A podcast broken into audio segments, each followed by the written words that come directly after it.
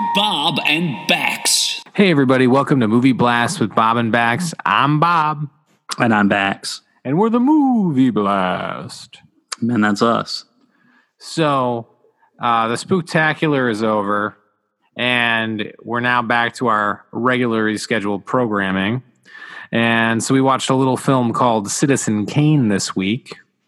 Very low key, very not talked about. Absolutely. You probably never heard of it. Nah. So, the movie itself is not that great. Doesn't have 100% on Rotten Tomatoes. It's some 78 critics. Yeah, it's definitely not heralded as, as the greatest film ever made. Yeah, it definitely doesn't have like a 90% from the general audience on Rotten Tomatoes with an average score of 4.1 out of 5 from like 160,000 people that rated it. Yeah, I downvoted that. You're welcome. Man. So, um, but yeah, we watched this movie on Filmstruck, which is my favorite streaming platform. And we are bummed out that they're actually closing down at the end of November. Um, and so I just wanted to say thank you guys for creating such great content, for introducing me to different films that I would have never been able to see elsewhere, for having this great featurettes and uh, different content where people are talking about these movies, and you can really tell that these people love cinema, and it's not just uh, people that are trying to just force feed you what's cool. Like they're they're like, hey, this is something that that has weight, that has meaning, and uh, shaped where film came from. Like you can see the skeleton structure of where our where cinema is now which is really great. So I just want to say thank you guys so much. And yeah, that's it. I agree with everything you just said. I think you put it really well. Um, even just following Filmstruck on Instagram, the stuff they would post on there was gold, super insightful, super educational. Um, Filmstruck is the way that I actually learned about the Criterion Collection. So following them on Instagram, same story. So yeah, Filmstruck, thank you so much. Criterion Collection, thank you so much. So, Bax, Let's go ahead and hit him with the movie facts.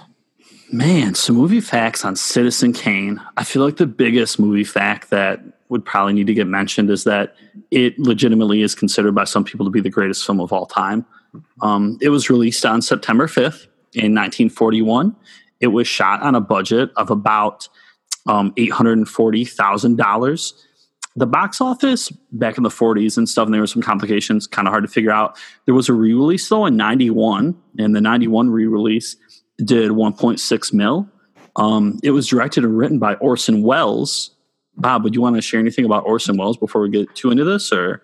Yeah, absolutely. So Orson Welles was born in Kenosha, Wisconsin, so before he actually made Citizen Kane, he was actually producing plays and acting with who you saw in the film were all of his actors from his acting troupe. So he brought them all out to Hollywood and created Citizen Kane, where he wrote and directed it and won an Oscar and just basically his first uh, major motion picture put him on the map. He did make a couple projects before this one, but uh, yeah, he after this he went on and made Touch of Evil, which is uh, to I don't know if it's currently, but it had the longest uh, shot in cinema history um, for a long time. But yeah, it's Orson Welles was a master of the craft, and he did a lot with uh, film, uh, theater, and radio throughout the span of his life. Definitely. He's a legend in every sense of the word. Two more facts the cinematography was handled by Gregg Toland, and the cinematography in this film, especially for the 40s, is out of this world, bonkers. It's on point. And um, Herman J. Mankiewicz um, wrote it with Orson. So, Herman, we're, we're giving you your due. You were a writer on this one. Spoiler alert. Uh, if you don't press pause right meow, I'm going to tell you that the sled is what Rosebud is, and it's burnt to a crisp at the end of the movie. Movie's ruined. Podcast ruined. Sorry, my friend. You should have listened earlier. Man, the alert was there. Alert, Yeah. alert, red alert emojis. You fell for it. So, anyways, uh, now it's time for the three minute synopsis of Citizen Kane. So, Charles Foster Kane dies and says Rosebud. The beginning of the film is actually a film re- reel which plays his life. A group of men are editing it together or they're watching it, and they decide that they want to discover what Rosebud meant. So, it goes through Kane's life story. Kane married a few women. One of them was the president's niece, and he actually gets a paper. And so when he gets this newspaper, it ruins him and his relationships. So all Charles Kane wanted in life was love, but he had nothing to give. So Kane runs, runs for governor because he wants the people's love. He gets blackmail for having a relationship with another woman. And so Kane marries the singer, builds an opera house, fires his friend for writing a negative review, builds Xanadu, which is this giant zootopia located in Florida, drives his new wife away, loses everything that he ever had, and then his sled is burnt. That's Citizen Kane in a nutshell. There you go. The interesting thing about Citizen Kane is that what you're seeing is this guy going around searching for the meaning of Rosebud. And he's introduced to all the people were, that were in Kane's life. And you're seeing it through their perspective of Mhm. what happened, which I think is a really interesting thing. And for being a 1941 film, to have that kind of layering is insane to me. It holds up now. So, Bax, should we tell him about Rosebud?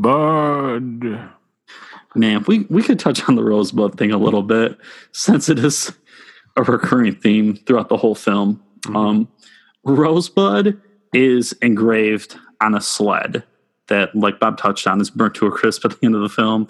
I'm not sure if it's the name brand of the sled, if Orson as a youth named it Rosebud and his parents had the name engraved on it, but I digress. Um, I think that Rosebud ties into uh, the one thing that he couldn't get at the end of his life was his youth back. mhm. And that's what I took away from the Rosebud moment. The fact the film is about Rosebud, it's about that childhood memory, and it's about that no matter how much money you have, no matter how much you acquire, at the end of your life, you are going to wish that you did things differently throughout your life, or you're just going to wish that you could start over as a youth to relive that life. Yeah.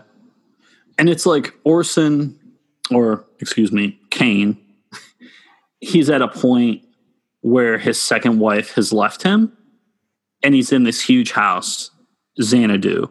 And so this is like rock bottom for him, right? And it's funny mm-hmm. because like he has all this money, like the dude's loaded, but he's had like so much heartache. And like you already touched on, all he wanted was love. And the love's all gone. And like his last wife, she's bailed on him because she doesn't want to be cooped up alone with him at Xanadu. And he sees a snow globe. And that's when he says Rosebud, right? Like when he sees the snow globe. So like it just brings him back. And like that's the only thing that calms him down from like tearing apart Xanadu. Is He mm-hmm. sees, yeah, he sees a snow globe and he's like Rosebud. It just takes him back. Absolutely. Yeah. So that actually goes into something that I really enjoyed about the film.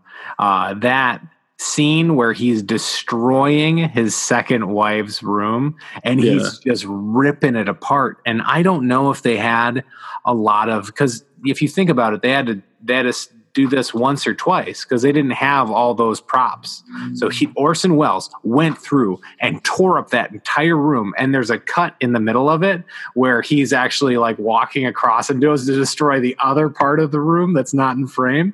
I Yeah. thought that was really cool. Um, so I got a kick out of that. Yeah. I really dig too that like Orson Welles was 25 when this dropped, but he plays himself, he plays Kane at so many different ages, you know?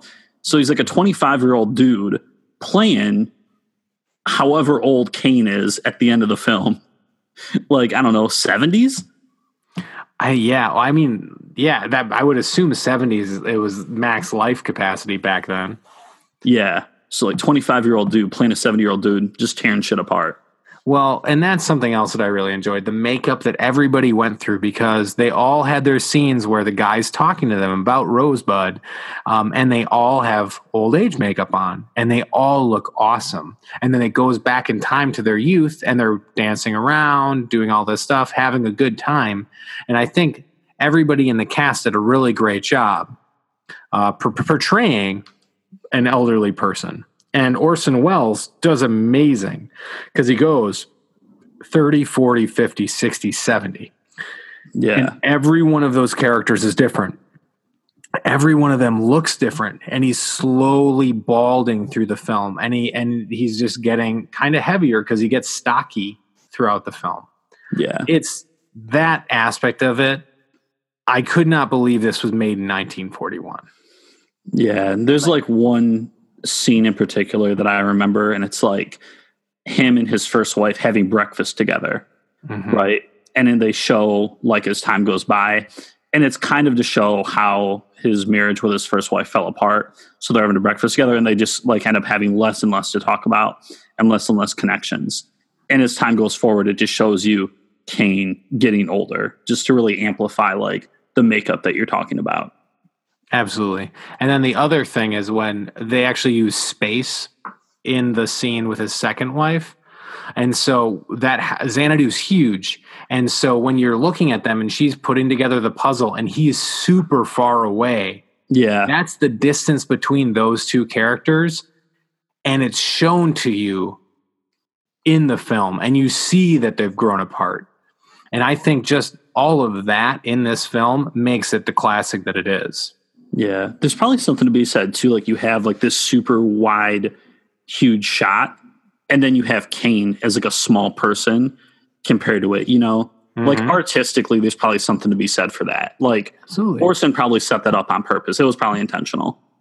Yeah, there was um so while he's walking around Xanadu, there's that wall of mirrors and you just see him reflecting and it's right after he destroys that room has the snow globe in his hand and he was walking across and that's all of the mirrors is his self-reflection on who he's become Mm, and and that's that's I I really like that that aspect of the film. Movies don't do that now.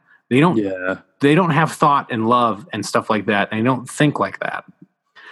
So um, that's what I loved about it. Bax, tell me what you hated. What did you not like about this flick?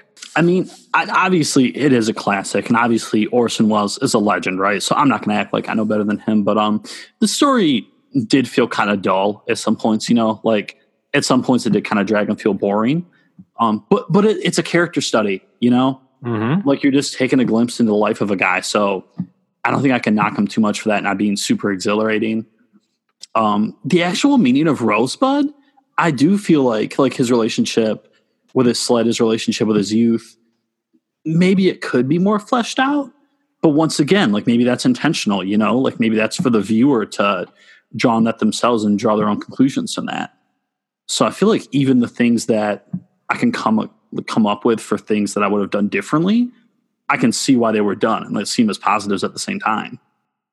I think for me, there's nothing really that I hated. Like I there's not an aspect of this movie that I didn't like. The editing and things like that, the establishing shots outside, like all of that for its time and for what it is even now are really well done. The cinematography is great. They do close-ups, they do medium shots, they do wide shots, they do they do everything. They have camera movement for for of its time, there isn't really a thing that I can be like, nah, 1941, this sucked. Like that's it's a it's in a wonderful film. Yeah.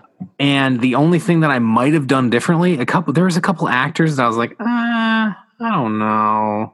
Like other than that, like casting choices, but I mean, these were all of his friends. Like he made a movie. He made this movie with his friends. This is Yeah. this is a great dude who's able to carry all of his friends with him out to Hollywood and to make an Oscar winning winning film. That's nuts. Yeah. Even like near the end, like before the credits roll, doesn't it even say that most of the people in the film were new to Mm-hmm. acting? Like it's even mentioned in the credits, you know?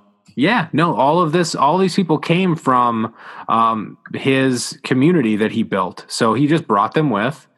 And it's wonderful to me that they were even able to go from theater to film. They made that transition seamlessly. And they weren't Yeah. doing really, really big acting like you have to do on the stage. They were doing small film acting. So Orson knew his stuff. All right, Bax. So, final thoughts. What do you think? man f- final thoughts one thing that kind of stuck out to me is um i really enjoy the work of quentin tarantino and i feel like one of the things i like about quentin is kind of like the non-linear storytelling you know? And like things maybe coming from like different perspectives. So like pulp fiction reservoir dogs stuff like that. So like if citizen kane hadn't happened like i don't think tarantino could have done that stuff you know? Um, and kind of similar to like when I watched 2001: A Space Odyssey with you, and we talked about that one. When I first got done watching it, maybe it did feel a little bit boring and a little bit dull. But the more I thought about it, the more that I just appreciated it. Yeah, my final thoughts about Citizen Kane were Orson Welles did a fantastic job with just the acting of um, Kane and just choosing different kind of how he walks and how he moves through space. I have to go back and I have to rewatch some of his films. It just it blew my mind how good he was at 25. It's just amazing. Yeah. So, um, and with that, I'm going to give this movie a grade, Bax. Man, what are you going to give it? It's an A. It's Is got to it? be an A. It's an A. So, um, I don't need to unpack it. You know why it's an A. Please go watch Citizen Kane. That wraps this episode up. Um, I just want to say if you like our podcast and you want similar things, go to over to gamezillamedia.com. You're going to find a podcast about Dungeons and Dragons, a podcast about video games, a podcast about action movies, and retro games. So go over there, check them out. Bax, let them know. They also have a Discord. So if you look up Gamezilla Media, you'll be able to find the Discord. I'm in there, Bob's in there, a lot of other nerdy people. If you have any kind of nerdy interest, movies, games, stuff that Bob already touched on, you come through there, you'll be able to interact with people from all over the world that would love to talk to you about those interests. Um, and if you want to interact with us, you know, you could check us out on Instagram, Movie Blast Podcast. So if you come by, um, you drop a comment, we're going to hit reply. We're going to interact with you. If you send us a DM, we'll hit you back. Um, any kind of like you want to give us, a follow, anything, we would really appreciate it. So yeah, we just like talking to people about movies and engaging with people. Absolutely. So, have a good week. Thanks for listening. See ya.